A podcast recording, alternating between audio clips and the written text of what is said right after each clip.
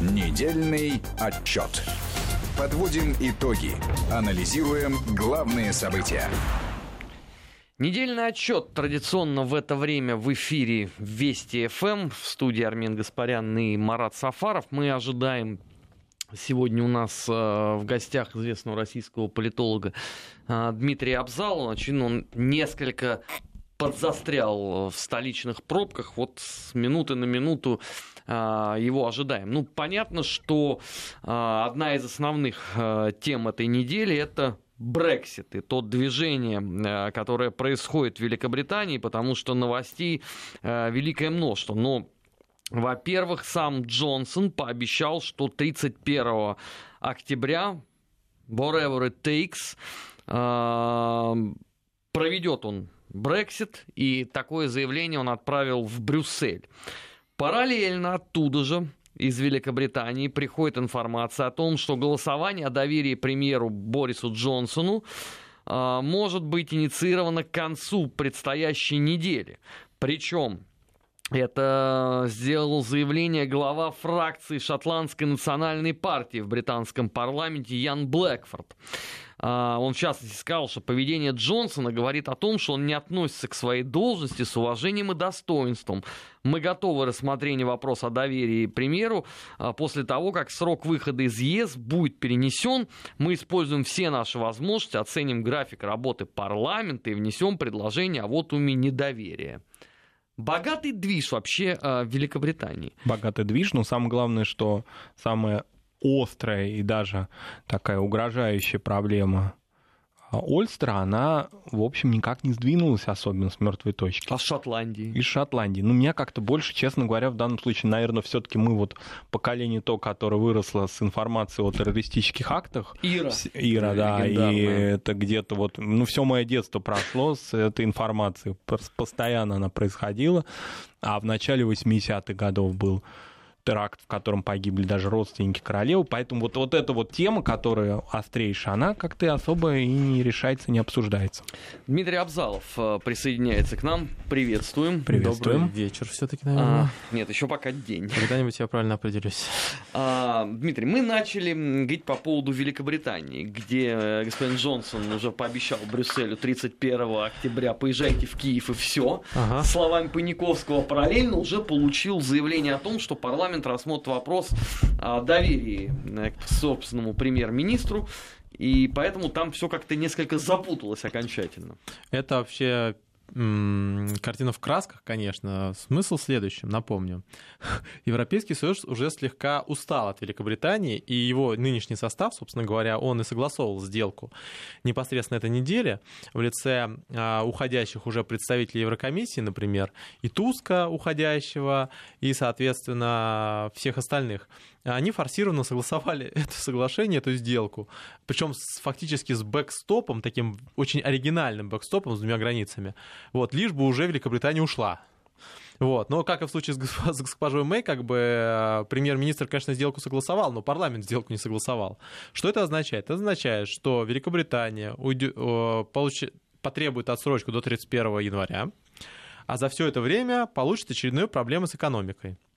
И, скорее всего, возможно, с такими темпами может еще и досрочный выбор. Собственно говоря, для этого и инициируется, а, а, соответственно, для этого инициируется непосредственно парла... А, доверие.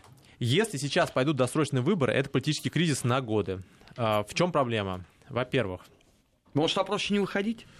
А это нельзя сделать. А, дело в том, что схем... сценарий два, и там их на самом деле вагон, но примерно два, основных два, и они достаточно специфические. Первое, предположим, на секундочку, что Джонсон все-таки поломает своих оппонентов через колено каким-то неимоверным образом, получит, соответственно, выйдет 31 октября.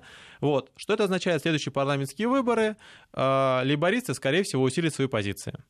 Второй вариант, предположим, э, Джонсона сносят, досрочный выбор устраивают, либористы получают позиции сильные уже сейчас, а, а я напоминаю, что они а, требуют, чтобы был проведен второй референдум по условиям сделки, и если он не состоится, не состоится, то, соответственно, торпедирует весь выход.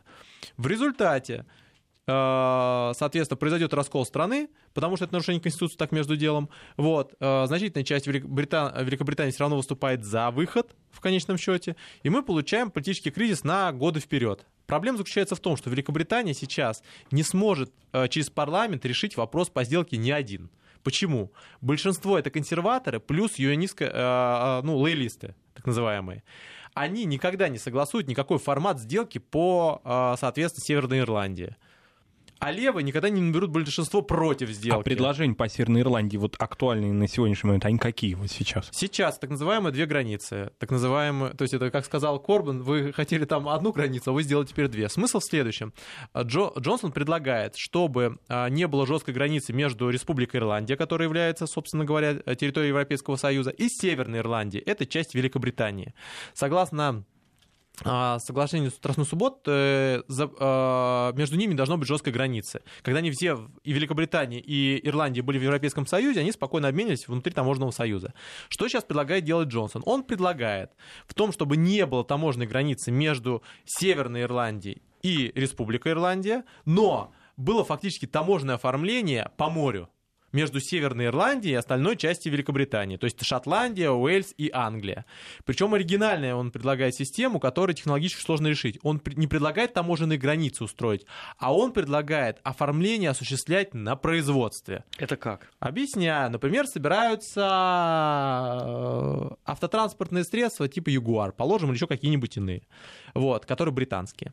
Вот у вас, соответственно, они собрались, предположим, на территории Великобритании, дальше они посылаются в Европейский Союз, например например. Они могут остаться в север, через Северную Ирландию, например, через часть Великобритании, а могут, например, через э, Ирландию. Так вот, таможенное оформление должно происходить на территории э, Шотландии, Уэльса или э, Англии на заводах на заводах непосредственно. То есть вот завод собирает, дальше каким-то образом технологическим происходит таможенное оформление через как бы современный там систему, но а, как бы Джонсону сказали во время парламентских слушаний, что это невозможно технологически пока что сделать. Он это хочет сделать. Вот. И потом, соответственно, без таможни физической, уже с производства, пересекая границу, по воде, вот, происходит пересечение границы в Европейский Союз в представлении Джонсона. Вот так эта система должна работать. Поэтому называется две границы. Потому что одна граница фактически будет между Северной Ирландией и э, материк, ну, как бы островной Ирландия. частью Великобритании, а вторая граница будет фактически с Европейским Союзом еще. Вот. То есть такой бэкстоп, только как бы видоизмененный. Естественно, это не устроило никого, это не устроило Шотландию, которая уже говорила, ах, вот так, так мы тогда вот точно выйдем. Вот, а, соответственно, а, поэтому эта история как раз и упирается в то, что и технологически через парламент сейчас невозможно провести ни одну сделку либо Европейский Союз плюнет на эту сделку и уже просто так выйдет по жесткому, либо он всю жизнь будет завязан на эту историю. А это большая проблема для Европейского Союза, потому что чем дольше будет Великобритания и болезненнее выходить, тем больше будет проблем у а, Европейского Союза. Там уже есть многие противники того, чтобы долго Великобританию там задерживать. В конце концов, там есть очень много разных замечательных и веселых моментов. Во-первых, Великобритания должна была выйти весной, а она участвовала в евро... Э, выборах в Европарламент. Они туда провели, соответственно, свою партию евроскептиков, естественно, сторонников Брекзита. Смотрим дальше. По схеме квотирования в Европейском Союзе как назначаются комиссары от каждой страны? От Европе... От... Ну хорошо, вышли полномочия-то им заморозили и вот, вон а, отсюда. А дальше следующее. Если они продлеваются бесконечно в Европейском Союзе, и если им придется платить взносы годовые от Европейский Союз, то им придется и квоту открывать на министра. Как минимум. А дальше что идет? Там, соответственно, идет вопрос принятия решений. То есть как Великобритания придет, ее заставят находиться в Европейском Союзе. Там столько очень интересных моментов. Э, Великобритания выходила, чтобы не платить денежные средства. Более того, она сейчас по закону должна частично их компенсировать, ну, по сделке.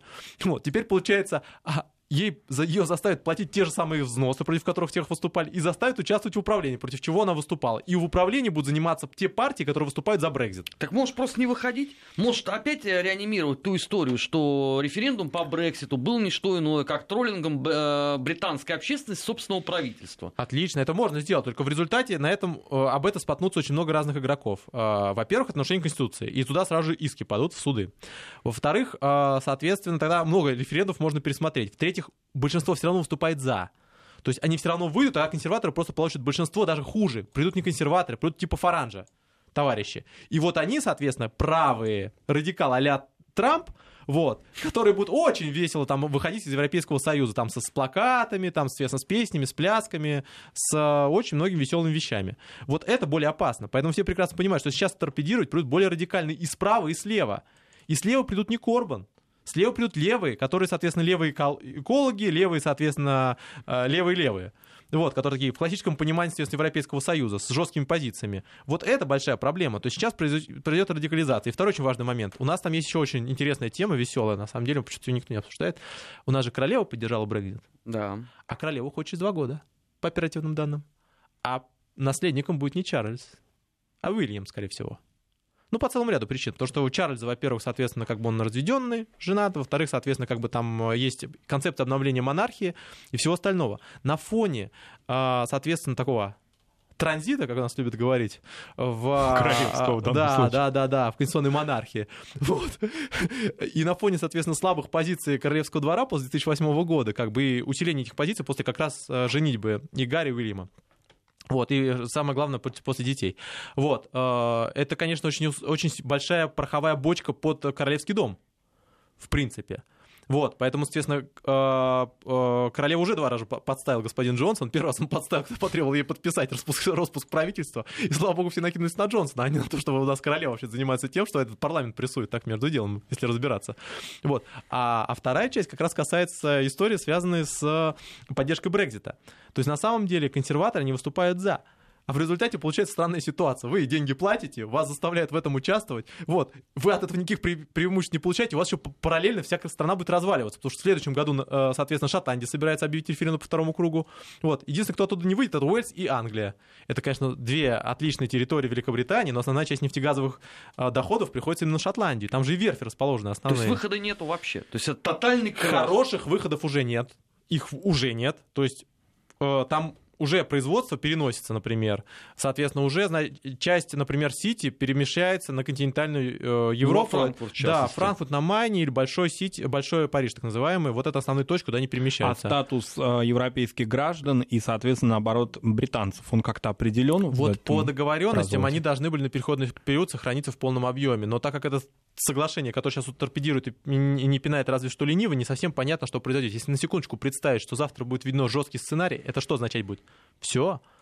Это... А кон... что будет с британскими пенсионерами да, в Испании? Вопрос даже не то, что с британцами, а что будет с, европейским, с европейскими гражданами Великобритании? Они будут на правах Пакистана, например, там находиться. Вот. Но еще Пакистан ничего, и Бангладеш, на самом деле, Великобритании. Но на, на, на, на правах, соответственно, Ирака. Или, например, на правах Сирии, вот там. То есть людей там будут вот взять и через коле туда высылать. Вот. Проблема-то в этом заключается. Никакой составляющей. Соответственно, экономические договоры, э, целый массив, как бы они уйдут. Плюс ко всему, почему Великобритания поднялась? Она поднялась, потому что она была, она как она сравнение некорректное полностью, но с экономической точки зрения абсолютно правильное. Как Гонконг это задний двор всегда был в еврозону со своей крепкой валютой, соответственно, с британским фунтом. Там основная часть финансовых операций происходила. Они были завязаны на континентальную Европу без рисков и еврозоны, там, с Грецией, со всем остальным. А что сейчас? Ее вырывают из этой системы прежде всего. А что будет сделать, если вырвать Гонконг из, из континентального Китая с экономической точки зрения? Это придет к тому, что рухнет и проблемы с Китаем возникнут, потому что им сложно будет как бы капитализацию набирать, то есть э, современными инструментами пользоваться. И э, Гонконг от этого пострадает, потому что как бы уйдет и рынок недвижимости. А на чем он рос? Он рос на финансовой составляющей. И люди покупались в Лондоне, потому что там основная часть финансовых потоков. А вы увидите тут финансовые потоки. Это будет в среднем там, уровне, там, естественно, какой-нибудь французский го- городок. Вот. То есть проблема-то в этом и заключается. То, что сейчас рвутся такие связи, которые нарабатывались годами, десятилетиями. Вот. И последствия будут очень серьезными. То есть Лондону придется перепрофилировать производственную составляющую. У Великобритании одна из самых больших э, процентов финансового сектора ВВП. Но да. неужели ни один человек в Англии не мог просчитать до конца возможные риски? Вот кого сейчас надо вспоминать добрым словом, как бы и, и кому сейчас с вилами имеет смысл подойти к дому, это, собственно говоря, Кэмерон. Вот, потому что он решил перехватить повестку радикалов. Давайте, естественно, мы проведем референдум, который я точно завалю, и потом 10 лет мы не будем вспоминать об этом референдуме. Такое уже было по, Великобрит... по Европейскому Союзу. Это как раз была попытка завалить референдум. Чем закончилось? Правильно, закончилось плохо. А, соответственно, у нас молодежь не пришла, вот, соответственно, возрастной массив, э, возрастной сегмент пришел, все. И решение было принято. На самом деле, этот ящик Пандоры открыли же сами консерваторы. Пламенный им привет. С другой стороны, если бы они его не стали открывать, то его перехватили бы более радикальные игроки. То есть запрос на более серьезную национальную экономическую политику, он везде есть. Это что, Великобритания, да, ну куда не плюнь в карту, в глобус, оно везде происходит. Трамп, что он на пустом месте, что ли, пришел? Вот. Его, между прочим, соперники были намного как бы его мягче. Крузов, вспомните, что он там говорил, например, по экономике. Вот, соответственно, Франция, вот, Ли Пен во второй тур прошла, как бы, и только усилиями Макрона там туда дальше никуда не продвинулась. Вот. Радикаль, радикальные позиции в Германии, в Голландии, в Австрии, в конце концов, они везде. Вот, поэтому с этой точки зрения это общий мировой тренд. Надо было либо придумать какую-то новую систему, либо как-то пытаться э, что-то со старой делать. Ни то, ни другое, как бы британские партии сделать не смогли. И это приведет к кризису политическому. Кто сейчас в результате потеряет? Классические партии. Никто уже не будет слушать Корбина, никто уже не будет слушать, например, Джонсона. Все разочаруются в классических партиях и будут выходить за радикальные движения. Либо все дружно выйдем из Европейского Союза, и либо все дружно как бы присядем на биодизель. Вот какие будут расклады. И не будет... В чем смысл партии было? Так, а не может появиться какого-нибудь общественно-политического движения, которое поставит целью вернуться в состав Европейского Союза? Будет, они уже есть на самом деле э, и существуют. Вопрос будет заключаться в другом, в том, что... В чем смысл вообще умеренных партий? Вот центристов, почему центристами называют? Почему их называют не радикалами, радикалами махровыми? Почему? Потому что центристы, они как раз и позволяют э, собрать какую-то платформу по центру слегка. А когда у вас будет, соответственно, с одной стороны, платформа, как бы давайте э, выйдем из Европейского Союза, и второе, соответственно, давайте как бы э, вернемся в Европейский Союз, хотя это как бы тоже процедура специфическая, у вас там не будет возможности умеренной. Ну, это как с Трампом ситуация. Вы либо как бы хотите э, в американской политической повестке как бы там его четвертовать и импичмент ему провести, либо за него руками и ногами. Умеренных позиций не существует, она выжигается. И в результате у вас приходится такое определение там экзистенциального принципа по принципу, да, либо, либо против, либо за. И других опций не будет. Вот это самое опасное. Радикализация политической повестки. Там не будет места ни для какого Корбина, ни Джонсон своими, как бы, соответственно, замечательными движениями. Там будет э, место, как бы, на улицах. И решать вопросы будут именно так. Ну что, теперь политика будет уличной? Она такая и становится. Экологическая политика. У нас где что-то в кабинетах решается? Да нет, люди берут, прикрываются, соответственно, там, магистрали. Вот там э, в ответ как бы им также перек... в ответ выходят, соответственно, более жесткие желтые жилеты, например. Ну почему? Гречка, он даже в Генассамблее он Молодец, она, она замечательный, прекрасный человек, только как бы это начало этого противостояния. Она-то выступает в Генассамблее, но люди потом в течение недели Её выходили и, и, и прикрывали конкретные трассы. И люди там конкретно выступали. Хорошо, в ответ будет контр э, ответ. То есть то же самое желтый жилет. Они против чего изначально выступали? И что, Макрон не устраивал? Нет, они выступали против экологической политики, напоминаю. Он дизель собирался ограничить, повышить стоимость, а, а, соответственно, налог на, соответственно, дизели там, определенного уровня. И прежде всего выступали именно, соответственно, предместья Парижа, прежде всего.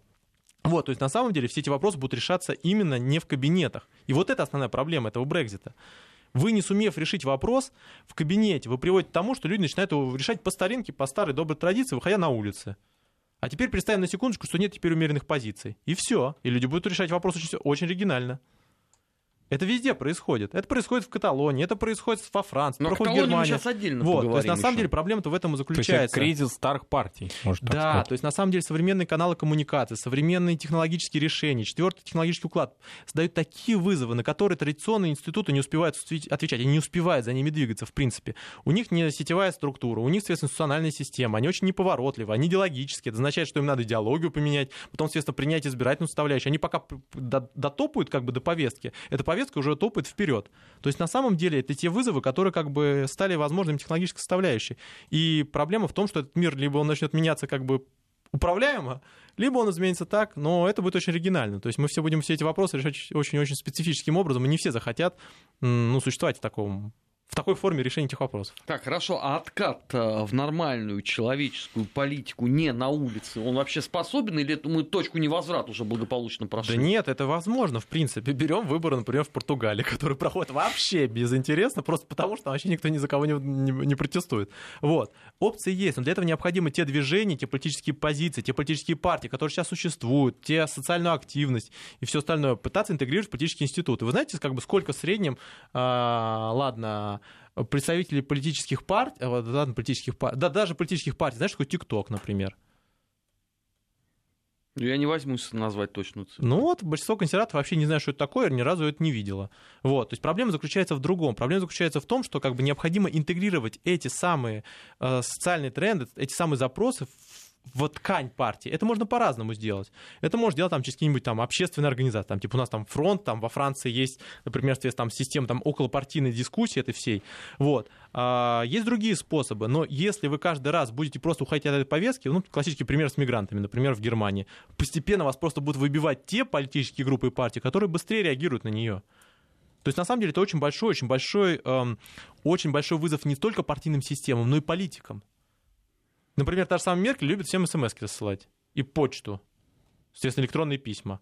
Это круто, это очень классно, 2019 год, все, мы всем понимаем. Вот, но если человек хочет реагировать более оперативно и более э, современно, то, конечно, надо немножко по-другому себя вести. Вот, поэтому это вызов еще для политиков старой волны. Готовы ли они как бы отвечать на новые вызовы, которые реально присутствуют? Там, начиная экологически, заканчивая всех остальных. Вот, и Brexit, в принципе, это все показал.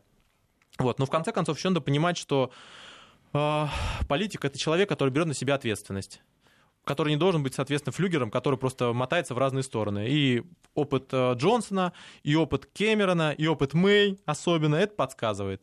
То есть вы должны быть последовательными. Вот что не хватает. Умение взять себе политическую волю. Вот так как нет, не нашлось ни одного консерватора, который взял на себя эту политическую волю, та же самая Мэй, которая все время не могла спокойно, нормально выйти, вот, потеряв из-за этого лицо и все остальное, она потеряла из-за этого лицо, но она не вышла. То есть проблема в этом и заключается. Здесь не оста... очень мало политиков, которые готовы на политические шаги и готовы за это как бы расплачиваться своим политическим весом. Это везде происходит, начиная от Зеленского и заканчивая, соответственно, там Трампом, который все никак не может определиться, в Сирии он или не в Сирии. То есть он как бы из Сирии в Ирак переходит, потом из Ирака еще кто-то переходит. То есть на самом деле вот последовательность политической позиции и ответственность политической позиции, вот что сейчас очень сильно не хватает, и то, за что как бы готов голосовать там новый сегмент. Но вот эти политики, для этого надо просто таким быть. А, недельный отчет э, в эфире Вести ФМ. У нас сегодня э, в гостях известный российский политолог э, Дмитрий Абзалов.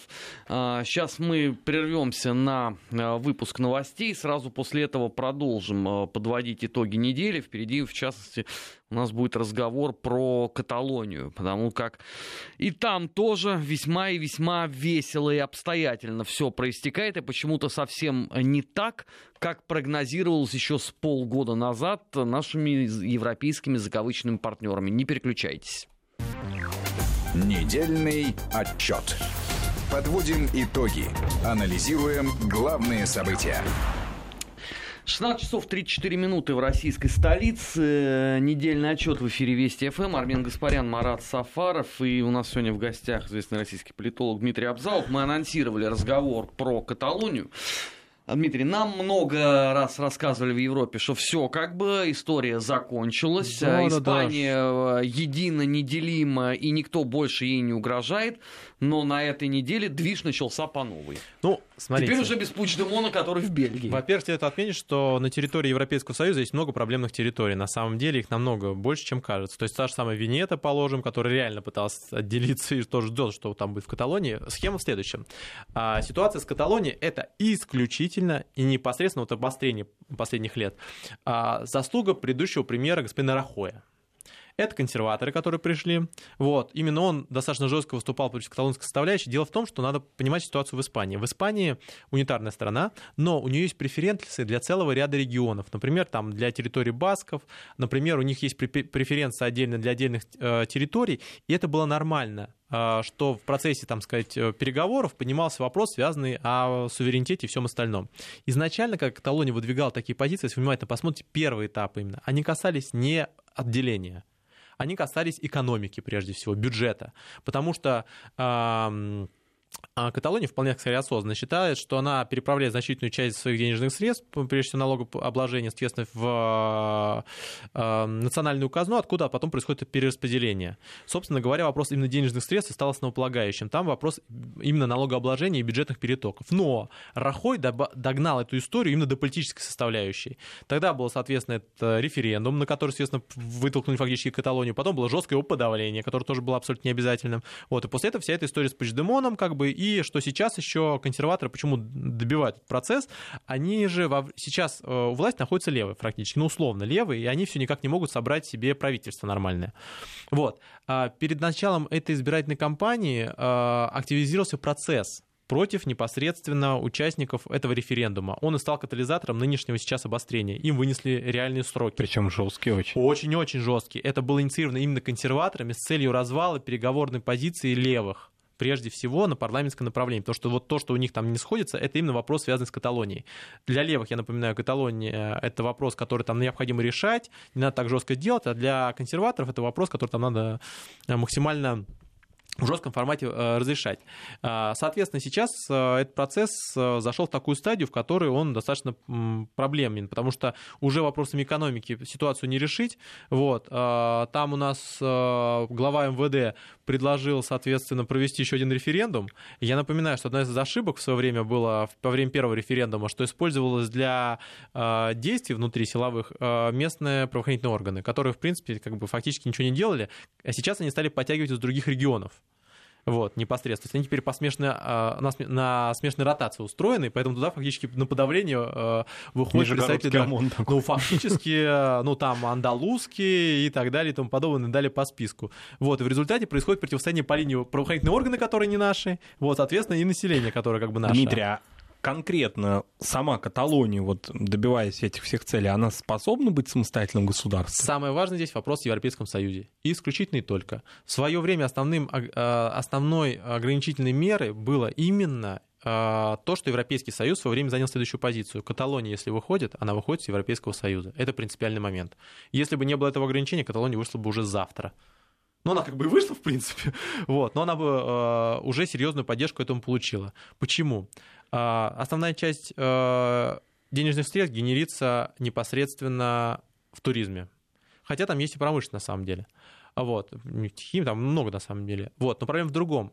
А Европейский Союз, он и так единая торговая зона, там нет таможенных э, барьеров внутри самой страны. Свободный переток рабочей силы, поэтому любые испанцы спокойно могут работать на территории Каталонии, условно говоря. То есть, на самом деле, ограничителей экономических там нет именно за счет Европейского Союза. Это политический вопрос. Это вопрос как бы статуса политического и вопроса бюджета, куда ты передаешь эти денежные средства.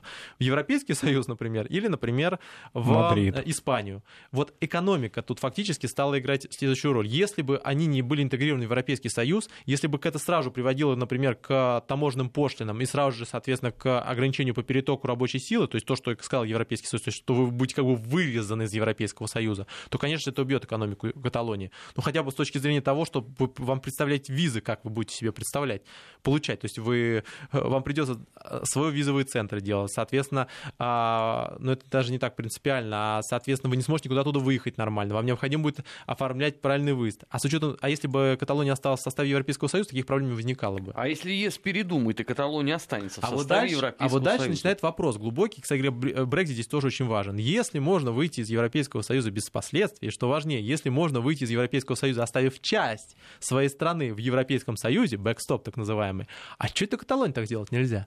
Проблема-то в этом и заключается. Плюс ко всему, э, у Каталонии есть сильные позиции в самом Европейском Союзе. А чуть Пучдемон не выдают? А потому что, на самом деле, э, Бельгия Э, очень сильно поддерживала Каталонию. Это одна из немногих стран, которая не осудила, например, соответственно, э, сам референдум как таковой, и осудила жесткость разгона, причем на официальном уровне. Вот, поэтому с этой точки зрения э, есть некоторые игроки, которые такой позиции были, с такой позиции согласились бы. Вот. Но понятно, что этот вопрос необходимо решать. И сейчас ситуация с Каталонией это является заложницей, то есть э, ситуация внутри Каталонии является заложницей именно внутриполитической ситуации в Испании это как раз к вопросу о том, что когда игроки не могут договариваться, в результате приводит к тому, что вопросы решаются именно на территориях.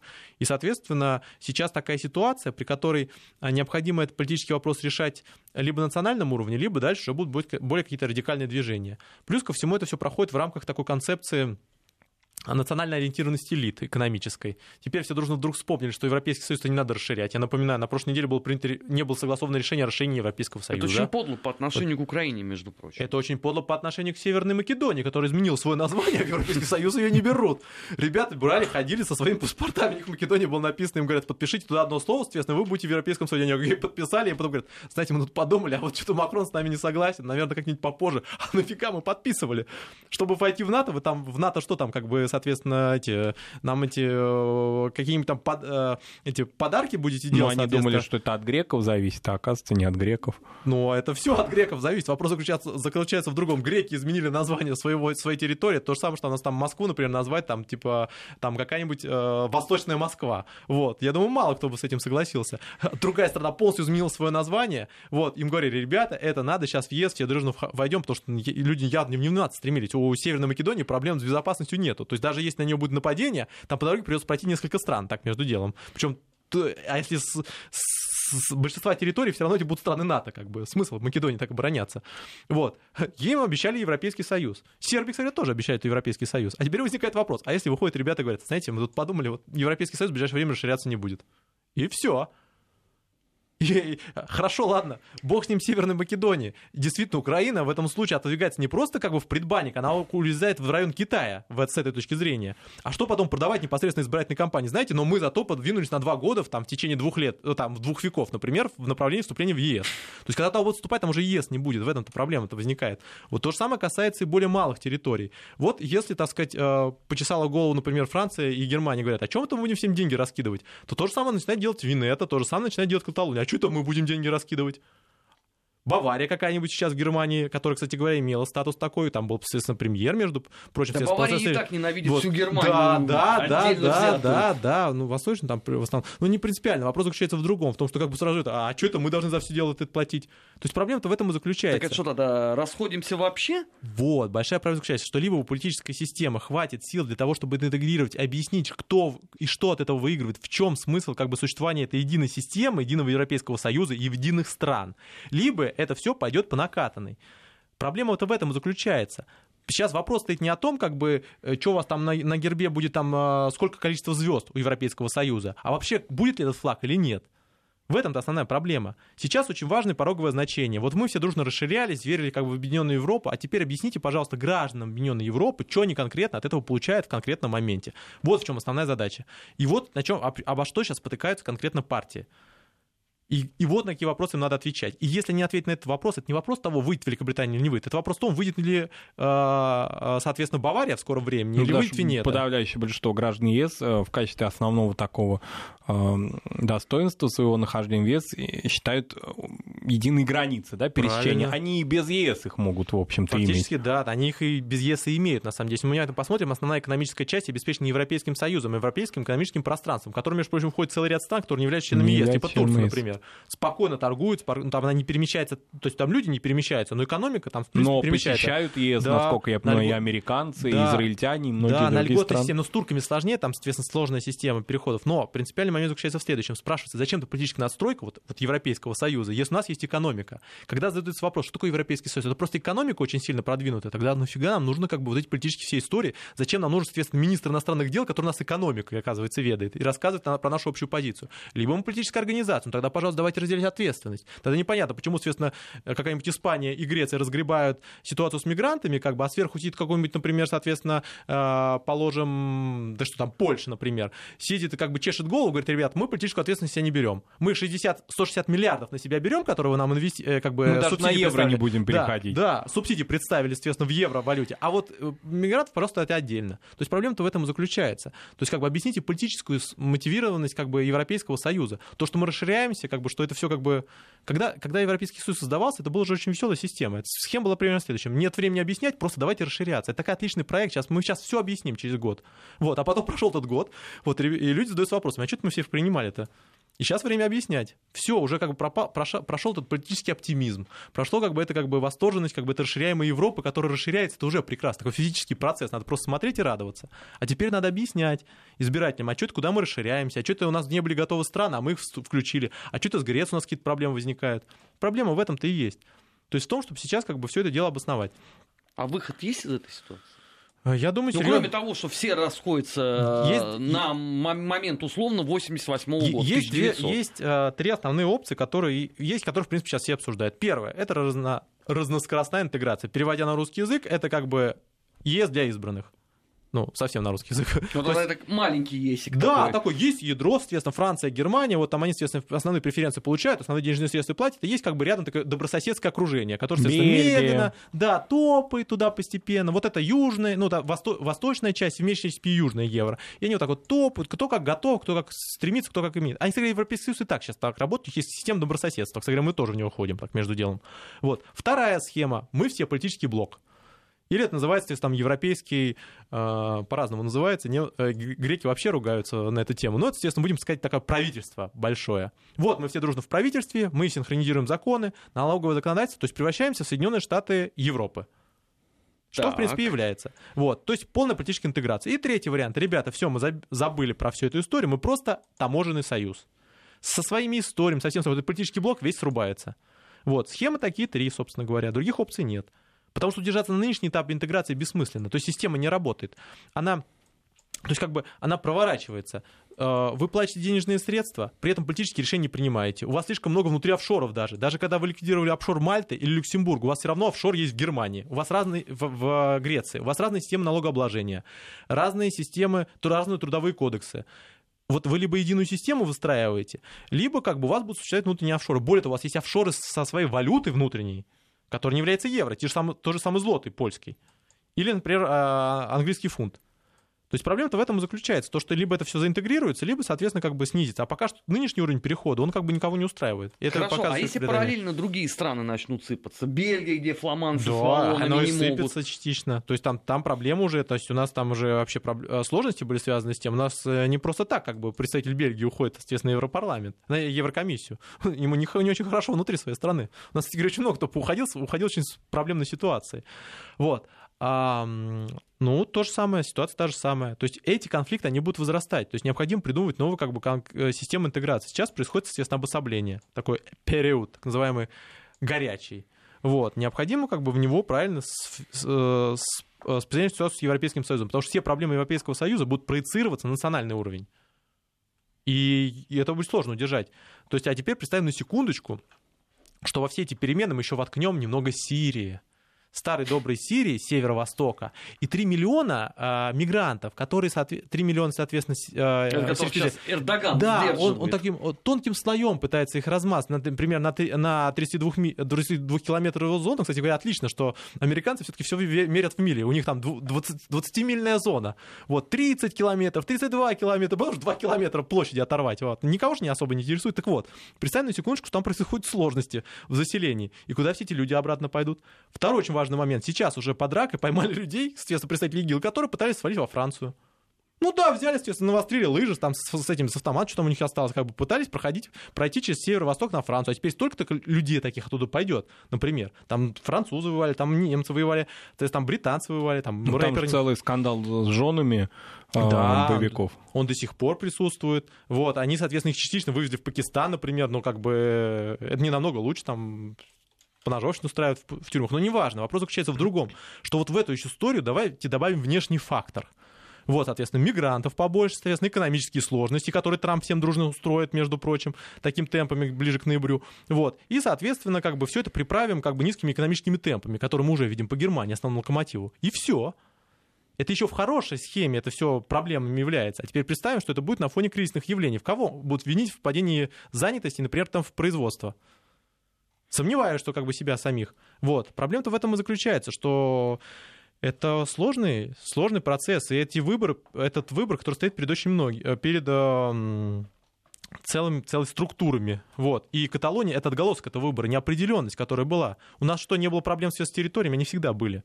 Они всегда были в Италии, в Испании, в Португалии, да где угодно. А в конце концов, в Северной Ирландии это что такое было? Так, между делом. Была даже песня «Отдайте Ирландию ирландцам». Во-во-во-во. То есть проблема-то в этом заключается. Когда система спокойно расширяется, когда она все устраивает, она переваривает эти конфликты просто на, на экономической составляющей, на новой идеологической составляющей, на проекте, в конце концов. Все верят в расширяющуюся Европу, в увеличение благосостояния не до этого. А когда си- система уже сжимается, все начинают вспоминать о конфликтах. И они полностью выходят наружу. То есть, на самом деле, схема уже не прорабатывается. То есть, нужно как бы следующий этап, расшири... как бы следующий этап э, развития, либо как бы система будет скатываться обратно. Вот насколько действующие европейские политики готовы сформулировать этот новый этап Европейского Союза, вот, вот ни разу не, не понимаю. Макрон, например, много разных заявлений сделал за это время. Меркель вообще хромая утка собирается уходить, как бы, а ее преемница. Это... С невыговариваемой фамилией. И с оригинальными идеями, как бы с очень плоскими шутками, вот. Это как бы все пламенный привет. Я уж не говорю, как она электорально будет избираться, как бы, ну, только если там, ну ладно, вот. Вопрос, короче, заключается в том, что ей очень сложно избираться. Вот, то есть она явно тянет на немецкую бабушку с точки зрения как бы имиджевой составляющей, как бы, а своими высказываниями до Меркель тоже не доходит особо. Поэтому с этой точки зрения, конечно, очень большая проблема. Вот когда эти, будут ли эти лидеры, которые придут, вот кто они такие? То есть у нас во Франции сейчас неопределенность. Италия у нас, соответственно, конта на как бы таких оригинальных правах без правых. Причем тоже, вероятно, временное явление. Соответственно, в Австрии только прошли выборы. Германия, соответственно, хромая утка. Франция, Макрон с желтыми жилетами как бы с расшатыванием в разные стороны. И Великобритания, которая выходит. А Украине-то с этой точки зрения что делать? Украине все ну, очень она просто. просто оказалась скинута абсолютно всеми. Ну, справедливости, Начиная с Трампа. Справедливости ради, Зеленский сам молодец, как бы додумался. Вот, за это, кстати говоря, уже всех казнили, кого можно было. И министр энергетики, который предложил этот разговор, и, соответственно, как бы посла, который говорил, что там надо делать. И за дороги Болтона забрали там, чтобы просто как бы не фанил. То есть там легли все, кто с этого времени разговаривал с Зеленским, и сходил ему хоть слово по того, что, ребят, давайте поговорим с Трампом. Вот, я думаю, скоро телефонистов всех как бы там куда-нибудь расстрелять. Токсичная трубка. Вот, да, это просто все, что связано со словом Трампа и Зеленский, в принципе, вот оно все туда, там, людей арестовывают, которые приезжают там сдаваться в ФБР.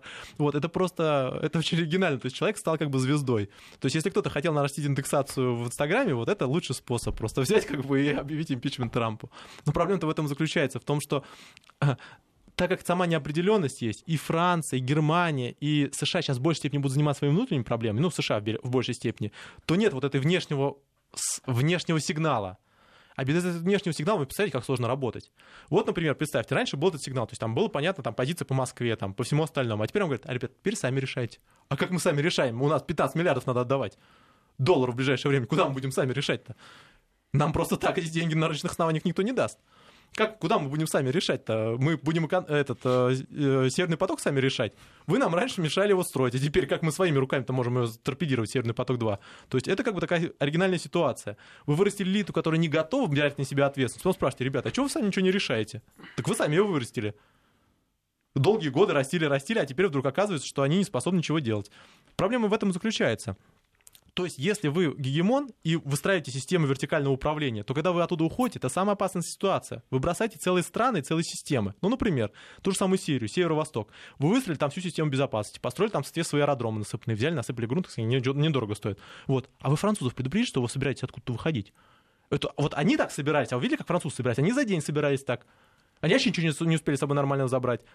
А там, между прочим, Дания присутствует. Ее кто-то спросил, куда уходить надо, а? А Великобритания там присутствует. То есть вы выходите, и люди, которые на вас рассчитывают, как бы как на основного игрока, теперь не понимают, что делать. Они никогда не привыкли играть первым темпом. Ладно, это Великобритания, есть хотя бы традиция, она как бы до, до ну, чего-то дойдет. Хорошо, отлично, отлично учится, когда на тебя турки наступают с этими, с беспилотниками. Это хороший способ поучиться, вот, отлично, да, после класс. Но вопрос заключается в другом. А теперь представьте целые страны. Вот, при Украине, вот их теперь оставьте, а теперь разбирайтесь сами. А как, с чем разбираться-то? А как с этим сам, самому разбираться? Вот в этом проблема. Проблема заключается в том, что а, как-то, когда в свое время говорили об Африке, есть две, две очень важных высказывания. Европейцы совершили две самые важные ошибки в Африке. Это, кстати говоря, после этого транс, а, а, а, переводится на все, все регионы. Первая ошибка, что вы туда вошли, второе, что оттуда вышли. Вот то же самое здесь. Первая ошибка, которая совершается, когда вы входите куда-то, а второе, когда оттуда выходите, не сформировав нормальных институтов. Вот в чем самая проблема. То же самое здесь. Возвращаясь к вопросу Украины, это вопрос, как бы, насколько Зеленский, у которого вообще международного опыта не очень много, может сейчас, там, обладая им, сформировать свою суперпозицию, например, и по Российской Федерации, по Европейскому Союзу. сейчас кого-нибудь позиция Зеленского? Но я думаю, Зеленского она волнует. Нет, есть такие подозрения. Него. Но есть такие подозрения, что у него пресс-секретарь еще этим озабочен слегка. Вот. Но проблема заключается в другом, что это же заложник и всей Украины. Ситуация всей Украины, она является... А, то есть все выступают заложником того, что там происходит. Вы заметили, что ситуация с обострением началась именно после ситуации с, а, с импичментом. То есть, когда был Трамп, он был плюс-минус легитимный, когда был относительный консенсус, когда он там проводил позицию, типа, сами договаривайтесь. Все брали под козырек, все нормально договаривались. Луговая нормально разводилась, все, никто там не выступал, никто там не приезжал, никто там ничем не махал. А стоило только развалиться внешнему контуру, сразу же началось здесь брожение. Вот в чем основная составляющая. Ну, представьте, например, что у, нас, там у Трампа возникли проблемы какие-то, из-за этого у нас там экономическая политика куда-то поехала. Вот, или, например, естественно, из-за этого у нас теперь больницы нигде не строятся, там вот в этом районе. Вот теперь, теперь не строятся, демократы взяли импичмент, все, нам конец, надо все, все больницу сва- с, как бы сворачиваем. Проблема в этом-то и заключается. Вот это отличие одного от другого. Если вы настолько зависите от внешней составляющей, что у вас прям эко- экономические структуры меняются, это одна ситуация. А если как бы, ну да, будет сложнее как бы вести международную составляющую, другая ситуация. Вот это две большие разницы. А для украинской составля- составляющей это очень принципиальный момент. За все эти годы она была посажена на внешнее финансирование. Это внешнее финансирование открубля- отключ- э, включается внешним ключом. Украина не может его включить. Оно, а- оно, оно было предоставлено, потому что Украина хороший заемщик, там мусорные облигации. Она не может занять с рынка сама. Она под, го- под госгарантии США занимала. То есть проблема-то в этом заключается. Вы привыкли к этой системе, а потом вас эту систему уводят. И люди ломаются. Это, скорее, лучший способ сломать человека. Сначала дать ему надежду, научить его действовать чем-то, а потом это что-то забрать. Ну, тут еще я сам обманываться рад. Дмитрий, к сожалению, Возможно. время э, подошло к концу. Спасибо, Спасибо. что пришли. А, Дмитрий Абзалов был э, сегодня гостем недельного отчета. Впереди вас ждет выпуск новостей. Дальше наш 20 век. Не переключайтесь на Вести ФМ, всегда интересно. Недельный отчет. Подводим итоги. Анализируем главные события.